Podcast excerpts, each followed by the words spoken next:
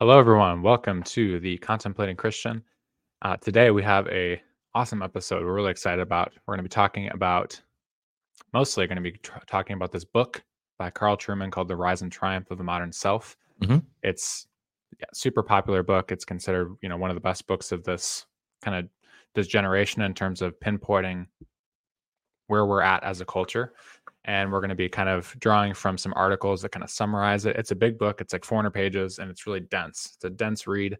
And so think of this as sort of an introductory or a summary that kind of gets you into the, some of the main ideas of the book, sort of the cliff notes, you could say. Because it's Mhm. it's a wonderful book to read if you want to know where we're at as a culture. And really the central guiding question is if we think about today, the statement, I'm a man trapped inside of a woman's body. That statement, I'm a man trapped inside of a woman's body. If you had said that 200 years ago, everybody would have just looked at you with a blank stare. There, there would have been no, like, that would have been a completely incoherent thing to say. But now today, that's a statement that's taken very, very seriously. Um, when someone says that, that is treated with utmost seriousness in culture uh, the phrase "I'm a man trapped inside of a woman's body." So how did we get here? And really, uh, Carl Trueman wants to trace the whole story of how we got here as a culture. What what what cultural shifts have taken place? What ideological or philosophical things have have happened or changed to make it so that that's a coherent sta- uh, sentence. That's a Mhm. coherent statement that people base their lives on. Um, yeah. How Yeah. how have we gotten to this point? So Samuel, Mhm. any thoughts? Yeah, we can we can do this um in an illustrative way. So the story Rip Van Winkle, if you've heard about it, awesome. If you haven't, uh, it's basically uh, I believe it's by Washington Irving, Hmm. and he writes about this guy who falls asleep, and he accidentally falls asleep for I believe twenty years, and um, then he wakes up and he goes back to his town, and everything is just completely different. He doesn't know how to act. People make fun of him. He's uh, he he also looks just much different than everyone else because 20 years have gone by. And it's basically just a shock like how like how did this happen? Yeah. And so that could be analogous for Christians today. So like uh like Will said 200 years ago if you said anything like what's being said today people would have thought you're crazy. But today it's taken seriously and especially especially over the past we could say just 20 years. Um Mhm. so since the since the 2000s things have just escalated so fast and so quickly and things have just gotten out of hand like christians used to be known to be good now Mhm. now suddenly christians are just horrible and and bad and and oppressive and racist and sexist and all this other stuff. And it took a very very quick switch. And if someone wasn't paying attention over over years so like let's say someone went to like uh went to a third world country for 20 years and didn't really have access to internet or anything like that and then came back it would be a shock to Mhm. to them right so Right. And and the idea is that it, we can sometimes think that wow, just the last few years have been super crazy. Everything's just gotten from a Christian perspective, the world seems like it's turned upside down just within the last like 5 years. Even 5 years ago, transgenderism wasn't as much of a phenomenon as it is today. Um 10 years ago, certainly not. I mean, in 2008, like Barack Obama ran with the principle of traditional marriage. uh, Hillary Clinton ran with the principle of traditional marriage as like a as this like uh, one of her positions, and so things have radically changed since then. Obviously, uh, so how have things shifted so much? And sometimes we can have sort of a sort of a nearsighted vision of how that's happened. Trueman makes the point that actually this kind of floodgate that has been opened up recently is the result of many, many, many little things kind of uh, breaking away at the dam of sanity for mhm. like the last 400 years. And so Yeah. it's been a long, it's been a long time coming. and a lot of these things have have had their roots in different ideologies for a long time and so the book kind of traces the history of how that's happened and you can think of it uh, in, in terms of the self how has the self or our vision of the self changed in those 400 years or so um, and could think of it in three points and we'll go through each of these two and basically the modern self has become internalized or psychologized you can think of it in that way. The self has become psychologized. The self has become sexualized. And the self has become politicized. Think of those as sort of guiding principles for the the rest of the conversation. Everything we're going to say kind of fits underneath that to some extent how the self or the modern view of the self has shifted or changed. Yeah and and for this there uh, there is some biblical grounding and preliminary stuff that we want to go over quickly. Um mm-hmm. so the biblical background uh, on this we don't mean like what is the biblical foundation of this whole movement. What we're talking about is um what does the bible say about what's happening? And so we can point to uh multiple areas so like ephesians or romans especially romans beginning of romans uh romans 1 mm-hmm. and 2 where god gives people up to their desires. A lot of people actually think today, specifically Christians, that America is that's happening to America right now. Our hearts are hardened. We're being given up to our desires. God is kind of just like saying, Hey, go do your thing now because you obviously don't want me. And that's like a punishment of some kind. So we're given over to ourselves. And so that's, uh, I'd say that's the biblical kind of background or explanation of what's happening. Yeah. Yeah. It really is that the case that sexual vice, particularly, so sexual liberty is basically a cancer to reason. It's a cancer to the intellect. Uh, more than really anything else, being mm-hmm. enslaved mm. to sexual passion erodes your ability to think clearly. And as a society, when that, you know, zooms out to everybody in a society having no control of their sexual passion and being completely driven by that, our ability to think as a society has gone out the window. So that's what is described in these biblical passages. So we got uh, Ephesians 4 18 and 19 says, They are darkened, talking about uh, the non believing world. They are darkened in their understanding, alienated from the life of God because of the ignorance that is in them due to the hardness of heart. They become callous and have given themselves up to sensuality greedy to practice every kind of impurity. Okay, wherever if you're a Christian or not, you could you can understand where the Christian is coming from when he makes that statement.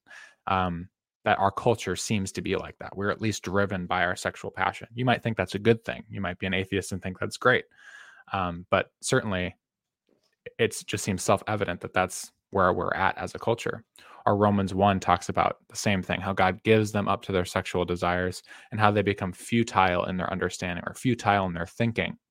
So there's this relation between sexual vice and being enslaved to sexual passion and you becoming darkened in your understanding or your mind's becoming futile.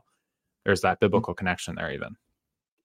Yeah. Which is why we can basically just believe in like nonsense contradictory statements today that don't make any mm-hmm. sense. it's yeah. all kind of encompassed in our sexual vice. Yeah, and the people that aren't darkened and are, and are what we would say enlightened, they would just be like, "This is insanity." Uh, and right. the people that are darkened would just be like, "No, it's not," and they would uh, they'd probably use uh, an emotive or emotional response to that, not an intellectual response. But um, yeah, so great point, and thank you for reading the passage right there. Uh, the the pre- preliminaries now uh, mm. He just wants us to know a couple terms that are important for this entire book. Two things. Um, I think it's mimesis and poesis. Uh, I believe that's how you pronounce it. Um, m- mimesis is basically there's an order to everything. That's one view of it. And then the term poesis is kind of just the opposite, as in like everything is potential matter that can just be created. So kind of think of like I mean, it's connected to the idea of poetry and that mm-hmm. word, but it's obviously we can put poetry in a separate category, but it's kind of just this idea of I can take what I am right now and kind of morph it and shape it into whatever I want. Yeah. and express it however I want. It's that expressivism right, there. Right. Yeah. Yeah. Mimesis is there's a objective world outside me that if my inner desires don't line up with the objective world and how it runs and functions, I need to conform my inner desires to that. And then poesis is the opposite. It's saying that whatever reality is outside doesn't matter. My inner self, my inner desires make reality what it is. Mhm. Reality can be whatever I want to, to use the Thanos meme. Uh, reality can be whatever I want it to be. And so I will, everything else must conform to my inner desires. And to illustrate this, to go back to our initial question, uh, to answer that question 200 years ago, if somebody had said, I'm a man trapped inside of a woman's body 100 years ago, 50 years ago, 30 years ago, the medical professional would say, okay, there's a psychological problem involved here. We need to conform your inner self to the objectivity of reality, which is that you're not uh, a man, you're a woman. Mhm. Um, today, the medical professional will now reply as if it's a prescription drug. Ah, you just need to be a woman now. We'll just prescribe you to be a woman now. That's just a decision that you can make. Uh, maybe I just need to do a couple surgeries, or you need to start taking XYZ things, and you can suddenly Hmm. just become a woman. It's almost like it's a prescription or a mask that you can put on. That's how superficial our understanding of womanhood is. Is Yeah. that it's just something that you could just choose to become. And Jordan Peterson actually talks about this. Jordan Peterson says uh, he became a therapist to help people, basically. And Hmm. he didn't do it to affirm people because today therapists are affirming. You go into therapy to be affirmed. You, you have an idea of what you are, and then you go in and tell them about it. And what you want from them is to say, okay, I agree with you. Let's let's make it how you want. Jordan Peterson says that's not why he became a therapist. He became a therapist because when people come to you, something is wrong with them and they want Right. your help to fix it, not to Right. affirm them. You don't affirm the problem, you fix the problem.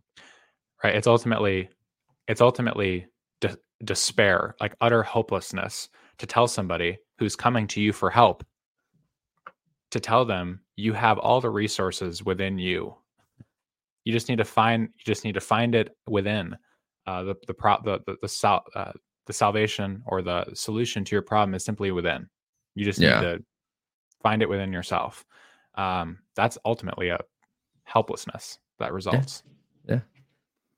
And then uh before we get into everything you uh kind of said we were gonna gonna get into, there is one more preliminary. And it's Mhm. just letting letting you know that there are three types of worlds in in this context. We have to describe those. So one uh, number one is pagan and mythological. Those were much earlier in time. So all those mythologies were thousands of years ago. All right. Now, in a sense, those still function in a similar way to religion, as in there still is a sacred, sacred, not sacred, a sacred. Okay. So Mhm. there's still like something transcendent and beyond you. Yeah The second type of world is religious. So that's a little bit more. It's like a system of belief. Um, a lot of them uh, obviously have scriptures and traditions and certain things they do. And there's definitely a sacred there. So it's basically taking that pagan and mythological element to the next level of, Mhm. of reality, I would say. Yeah. And then the third one just goes in the opposite direction. And this is the more modern types. It's um there's nothing sacred and morality is grounded in nothing sacred. And so this focuses, this whole book focuses on that third type of world because we went from pagan uh, and mythologies way back then to religions and religious cultures and religious societies all the way to this third type of world which he which Carl Trueman actually describes as anti-culture and it seeks out to deliberately destroy worlds 1 and world 2 um so mythological pagan religious worlds they're the target okay right and so with this, the how how world three destroys the other worlds is what what what they call death works. And that's what Mhm. we're going to be focusing on. And that's what Will kind of talked about with each of these selves. There were certain works throughout history written by people or made by people. It can be poetry, a novel, uh, um, like Freud wrote psychology books. Could be any of that. Mhm. Those are death works because they basically destroy an idea of World One or Two. Right. Yeah. Yeah. So then he, if we're going to kind of trace the history of how this has gone, a helpful way to look at it is sort of tracing the self from first being a psychologized self. That's kind of the first movement. Then we move to the self being a romanticized self, then a plastic self, then a sexual self. And we'll go through kind of trace the history of how that's happened. But first, we're talking about uh, the psychologized self, how the how the how the vision of the self became internalized and psychologized. Mhm. And the figure that Carl Trueman kind of hones in on is a philosopher named Jean-Jacques Rousseau. And this thinker is somebody who, yeah, believed very strongly that the external world was simply a, a hindrance, was trying to stifle uh, the inner self, and how liberation or salvation is found in your inner self coming out and your inner self being free from external restraints. Uh, and that we're actually inherently good. At root, humanity is good. I think it's his quote as man is born free, but everywhere he's in chains. I'm pretty sure that's John John Jacques Rousseau. I'm not totally sure. be. I don't know. And is born free, and everywhere he is in chains. Yes, that's John Jacques Rousseau. Okay, so that that quote, man is born free, so he's good. He's innocent. He's born good. So this is literally opposite to the Christian worldview. but man is born free, but everywhere he is in chains, meaning everything around him is restraining him, his his inner freedom. And so freedom is found when you actually realize what your inner self is and you let that come out Mhm. and, and you're liberated from restraint. So you can see sort of how we're at. This is way back. John Jacques Rousseau's you know, hundreds of years ago. Um, we can see how this started to take place already. Mhm.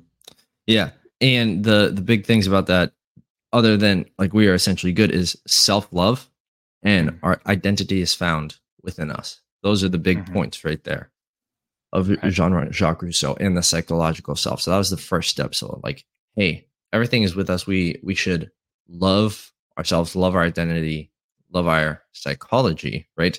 Um, and we see this today all the time. People go on like journeys of self discovery or something like that.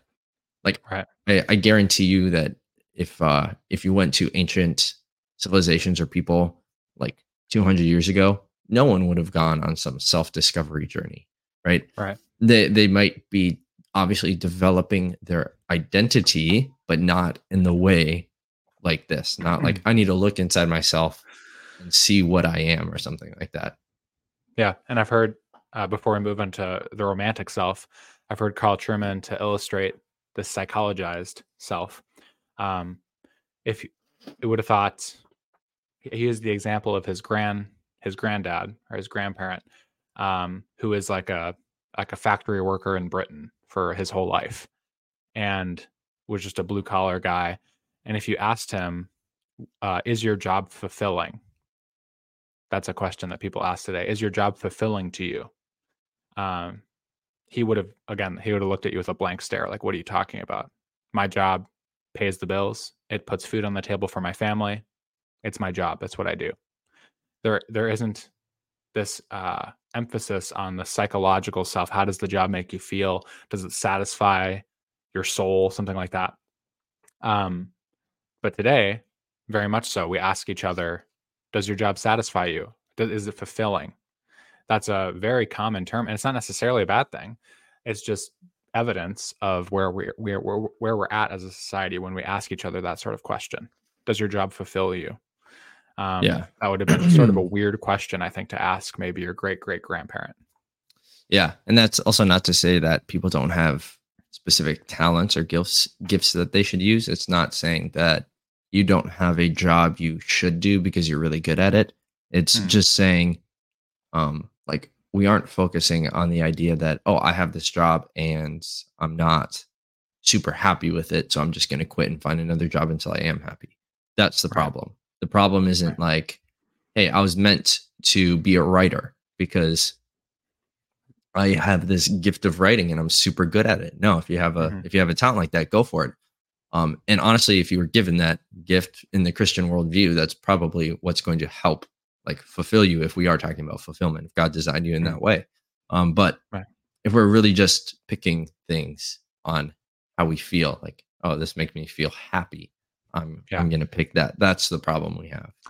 Right. And and it's important to realize that this isn't um this isn't like it's not like this suddenly came into being or came into existence this way of thinking all of a sudden. So like there's I mean Paul talks about his inner self, uh, a psych his psycho Mhm. his psychology. Um, oh wretched man that I am, I want to do the things that I can't do. I I do the things I don't want to do, the things that I hate.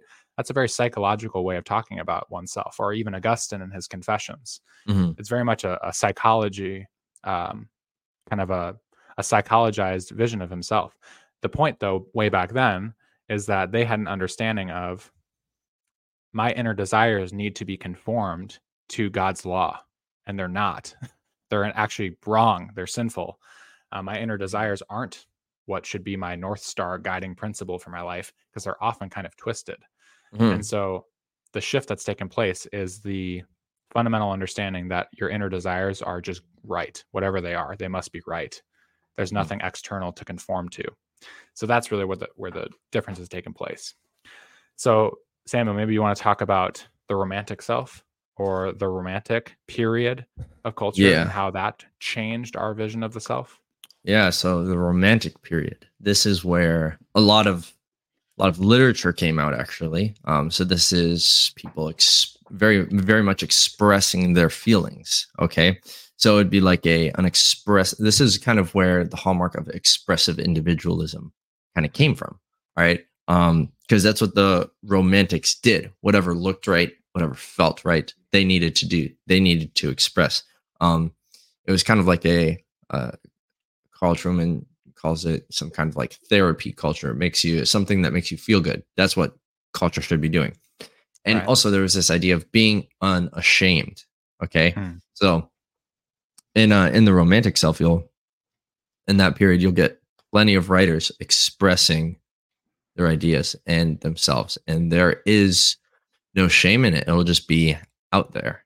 And they're Mhm. kind of trying to break down norms with this. Um, Mhm. it's a, it's an attack on traditionalism and oppressive Yeah. institutions and stuff like that. And so Right. that's uh that's what the uh the romantic self is. Now, um do you do you by chance have uh, off the top of your head the the people that Trueman uses for the romantic period? Yeah, he talks about Wordsworth or yeah, Wordsworth, Blake and Shelley. Uh, so those are three kind of early romantic figures Mm-hmm. that. So I think one of them is Percy Shelley. Um, all all Yeah. poets, by the way, I believe. yeah, these are poets, and basically they are um, people who take the philosophy of someone like John Jacques Rousseau and then kind of popularize it into culture and have it bleed down into culture by way of the arts. So often it's not um, culture like the cultural uh, morals of the day are not formed by somebody simply listening to a philosopher and then becoming like that. It's often philosophy, like philosophy and the and the academy and the intellectual elites, and then that bleeds down into the arts or music or poetry and the things that we consume in culture, and then we are fed our worldview by that. So today, our worldviews are much more fed by people that we see on Instagram and the people that we Mm. encounter on social media, but those have downstream ramifications from earlier, you know, higher up thought. Yeah. And because we have become the romantic self and the Mm-hmm. psychologized self and stuff like that, people are actually starting to realize that evangelism needs to be done this way because um, since we made that shift, people can't just start with truth. They Mhm. they should be starting with with beauty. Um, so if if like th- one of the big ideas from these romantic poets, so Blake, per, uh, Percy Shelley, all all of them, their idea was we have to first change people people's desires and then the intellect will follow that's what they thought so they kind of like flipped it because before especially in greek thought it's it was thought that the will and the desires will follow the intellect after you've apprehended something and they kind of flipped it. So they started changing people's desires first. And so um, Right. I think Bishop Robert Barron talks a ton about beauty, but he thinks uh, we should start with beauty. So maybe we should do what they did have these intellectual elites start influencing the arts so it bleeds down and we feed people the the Christian worldview. But Yeah. just Yeah, cer- just thought. certainly in a world uh, that is so influenced by the arts and beauty, certainly Christianity can do good in their apologetic to actually tap into the objective beauty that does exist in the Christian world. So I definitely agree there. Next, we kind of go into uh, what's called the, the plastic self or the malleable self. And these all build off each other. There's a lot of overlap. Um, but the key figures here of the plastic self are really uh, Friedrich Nietzsche, Karl Marx, and Charles Darwin. And Mhm. the influence that these three figures have is massive. Uh, Nietzsche has this idea of basically like a will to power. Um, you just need to self will whoever you are. And the most uh, liberating thing you can do or be is to simply like a self made person um, and kind of rising above cultural norms, cultural restraints, cultural boundaries, and just becoming um, the the most self willed person you could be. And then, of course, Marx kind of builds off that as well and has uh, an even more pessimistic view of cultural institutions and traditions like religion and things Mhm. like that. And then the underlying philosophy of Darwin as well, of we're ultimately just animals and we can be whatever we want to be. Yeah. So these all build these all build off each other, and this is called the plastic self.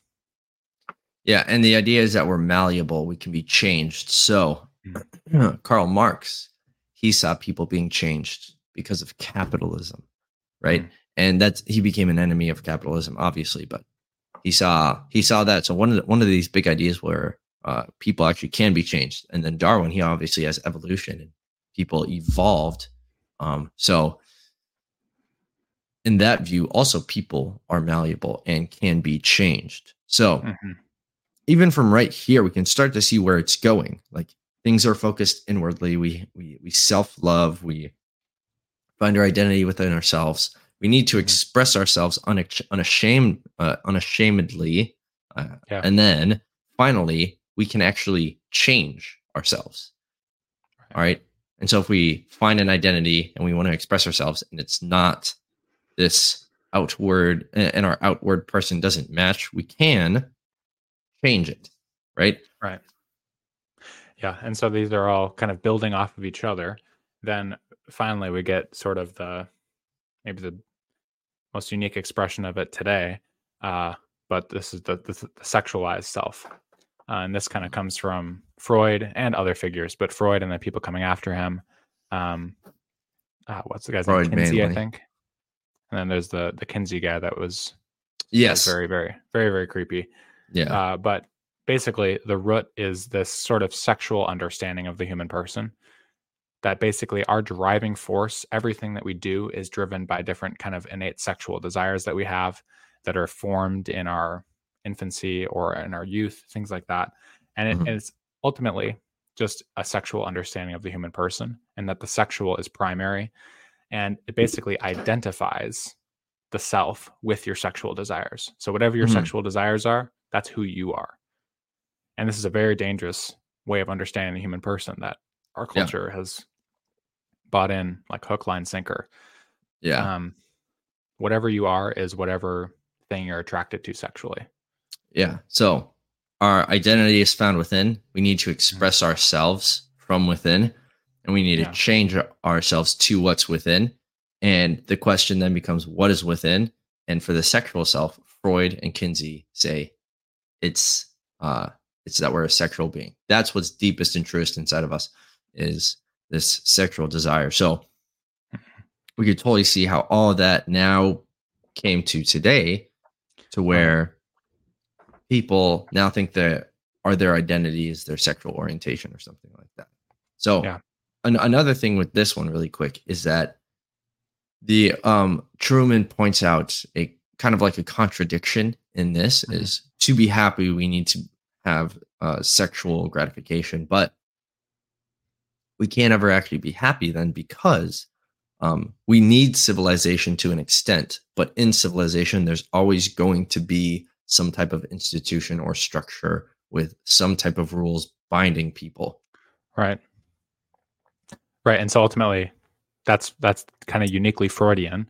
He says that um, because we have these social constraints that are necessary, our sexual selves will never be fully realized. Therefore, we can never be truly happy. That's Freud. But then post Freud, post Freudian thinkers just kind of blow up and everything. And the cultural restraints are bad. They're not necessary. We need to just accept all sexual um, desires as equally fine. And so therefore we get kind of a uh, a, politic, a politicize, politicization, that's hard to say right now, mm-hmm. of sexuality, or basically we need to use political power in order to liberate sexual identities or sexual uh, tastes that people have. Yeah. And we need to use power, basically political uh, oppression or whatever. Um, people are being politically oppressed in that their sexual desires are being restrained. So therefore, they need to be liberated from that. And mm-hmm. culture needs to conform to whatever sexual desire. And that's yeah. where we are today.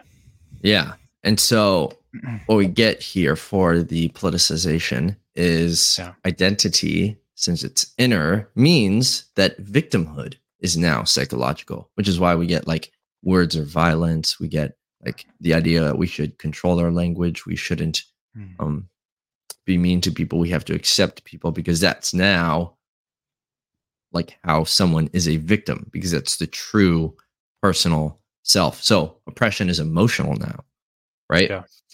And uh, everything is becoming public. So um, our sexual orientation and identity must be publicized because it connects to our very identity, and we have to be known by people in society. Like that's a deep thing for for us as human beings is we have to know people and we have to be known. And so if right. sex is our identity, then people have to know our sexual identity. Right. And now, sort of tracing that history that we've kind of gone over these different ways in which the the sense of the of the self or the understanding of the self has shifted. Talk about psychological romantic plastic mm-hmm. sexual. Now sort of the like the zenith or the the high point of all of this stuff is today in things like pornography and transgenderism. Maybe are the two most like blatant expressions of where we're at in the culture. With pornography we've divorced sex from any sort of responsibility, any sort of sense of the family, um, or reproduction, mm-hmm. or sacredness. And so now mm-hmm. sex is simply a recreation to make me feel good. That's all that sex is. Mm-hmm. And pornography makes this kind of forces this upon us and makes this just this very shallow view of sex seep in mm-hmm. everywhere. And then, of course, yeah. in transgenderism, we have um, sort of the height of expressive individualism, the mm. height of the sexual understanding of the self. And so I'd say like pornography and transgender transgenderism, which is so prevalent everywhere, both of those things. Uh, yeah. Sort of the high point of this whole sense of the self shifting. Yeah. And so with eroticism, so sex like is liberation and frees us. The the big thing with that is yeah, the family has become authoritarian, like the traditional family. So it's bad, it's oppressive. And then also with pornography, pornography is the worst of it because it now allows someone to be sexually gratified, but also in a very private way. Um, yeah. So um, people can actually get this like liberation, even though pornography is actually like a horrible thing. Mm-hmm. And with transgenderism, there is actually an internal contradiction, actually. Um, mm-hmm. So there, there is that problem, but what has arrived then is because the family is authoritarian and there's these oppressive structures to say that I'm attracted to the same sex presupposes that there's set sexes, right? Mm. And so now feminism and transgenderism are kind of like going against each other. That and transgenderism says that gender is fluid, but in order to say I'm attracted to the same sex, it has to somewhat be static yeah. um, and not fluid and so there's just there's a whole mess of intellectual um yeah contradictions basically yeah and i think that this is sorry, but kind of interrupted. But I think that this is where you can see we're maybe at sort of a cultural breaking point where at some point this stuff can't hold together. This is sort of a house of cards. When you have such internal contradictions within the same movement, let's say the LGBTQ movement, um, the inherent contradiction between like gay or lesbian groups and transgenderism are just abounding. And then you talked about feminism, transgenderism as well. One presupposes that gender is whatever you want it to be, it's a malleable choice. But the other presupposes that there's fixed genders that you can be attracted to. And there's two. Even bisexual presupposes two sexes.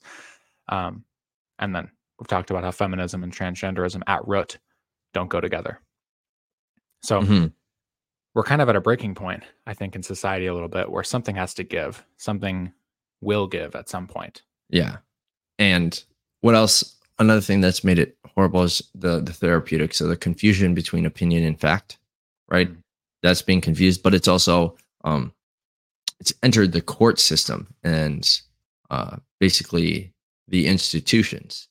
And if and that just makes things worse if there's a confusion between opinion and fact. So now we get all this stuff in the court systems, in the legal systems, and we have a bunch of like anomalies of things happening. Like um for example like people uh, i don't know i guess i guess i would just say like uh, maybe even transgenderism with kids like opinions and facts are kind of being uh, messed up and so we now may be allowed to like just let a kid do whatever right mm-hmm. uh, let a kid change their gender or uh, right. or whatever um so it's pretty bad i would say.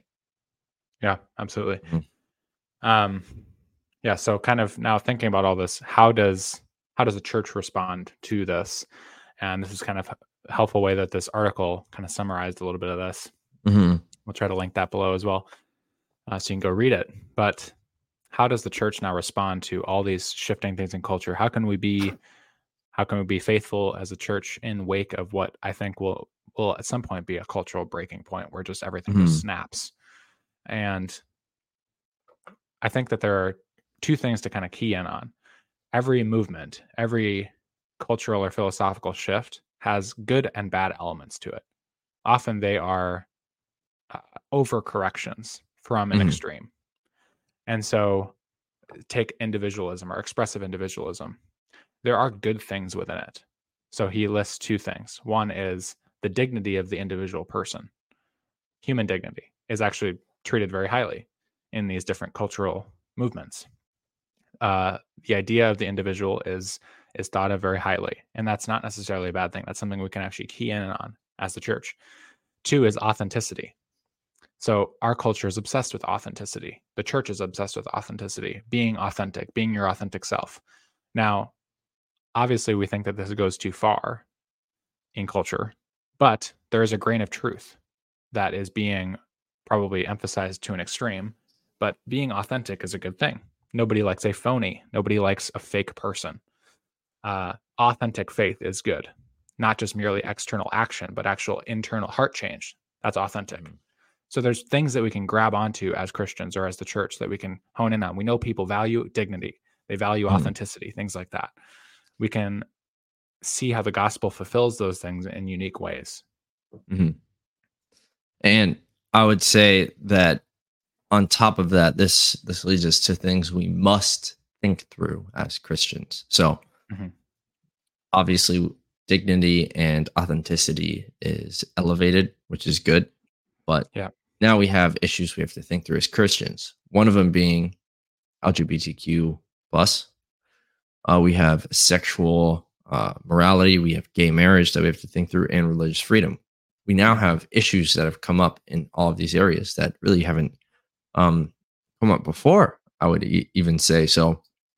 For example, with like transgenderism and the LGBTQ plus, um, we uh, actually in in the article we're going to link below that kind of helped us frame give a framework for this whole discussion. Uh, he he writes that gender reassignment is the exorcism of the mother, mm. um, as in we kind of get rid of the mother figure when we have gender reassignment like uh, kind of the mother messed up and doesn't actually like create this human and give them this uh, this assigned sex in in, in a way. Mm-hmm. So there, there's that. But now we have to think through these these issues. We have to think through transgenderism as Christians, um, mm-hmm. And and the church is tasked with with that. And so uh, with that, we have how churches should respond. So those are the issues we have to think through. But now, how should we respond? Will, would you like to talk about that a little bit? Yeah. I think one of the primary ways that individual Christians and the church, both in the way we speak, the way we act, I think we should be able to put forward a better view of the human self or the human person, a actual, true, authentic Christian vision of the human person, mm-hmm. uh, who, what your identity is, is something we can put forward very strongly to culture as just a simply a richer, more deep, better, more dignifying understanding of what the human person is. Mm-hmm. I would like to like if I was speaking to somebody who is like struggling with their sexual identity or something like that. I want to like forcefully say that you are more than your sexual your sexual desires. Uh, your identity is more than simply who you're attracted to. That is a very insignificant part of you ultimately. To base your entire life around who you want to sleep with, and that that's your entire identity that's not a good life to live. You are much more, you have much more dignity and value as a human person than simply your sexual desires. That is not who you are as simply your whole person. So I would say that the Christian church needs to present a much more rich understanding of the human identity, the human person, that you are a, a creation of God, your offspring. You're, mm-hmm. the, you're, the, offspring of God, the creator. Uh, you're supposed to be an image bearer of Him, one who's supposed to um, take dominion over the earth and to care and steward for God's creation. There's so such a rich understanding of the human person in Christianity that we can tap into here. Mm-hmm. So we need to put forward a better vision of the human identity. Uh, another thing that's related to this, well, one, do you have any thoughts on that first? Then I want to share something else. Uh, yeah, we should like kind of um, initiate a rescue mission for mm-hmm. identity because it's being yeah. lost and hurt. Um, that's and that that means that Christians should be uh should be, be learning more and maybe researching and writing more about specifically Imago Dei, image of God, how yeah. we are made in the image of God. So Genesis, specifically the beginning of Genesis. So um, right. we should really be talking about this and preaching about it and uh, studying it and sharing it with people. Like this is what we believe about the human person and the image of God. I think that doctrine is going to mm-hmm. be essential in this battle. Yeah, I, I agree completely. Mm-hmm. Yeah, that might be the biggest for cultural apologetics. That might be the most important thing to recover as Christ- in Christianity is putting forth the true vision of the Imago Dei, the image of God, who we are as image bearers, and mm-hmm. simply realizing that the identity that God gives us as His human beings, the, the crown of creation, the crown of His creation, the identity that he has given us fixed male female a son of god or a daughter of god is mm-hmm. a far greater identity than something we could come up with i think people mm-hmm. start to realize that that he's given us a better identity than we could than we ourselves could form i think of womanhood how our culture thinks it's exalting women it thinks that it's promoting womanhood but in reality it's actually destroying it we are treating especially in the transgender movement, womanhood is treated as this mask, this superficial costume that can be put on.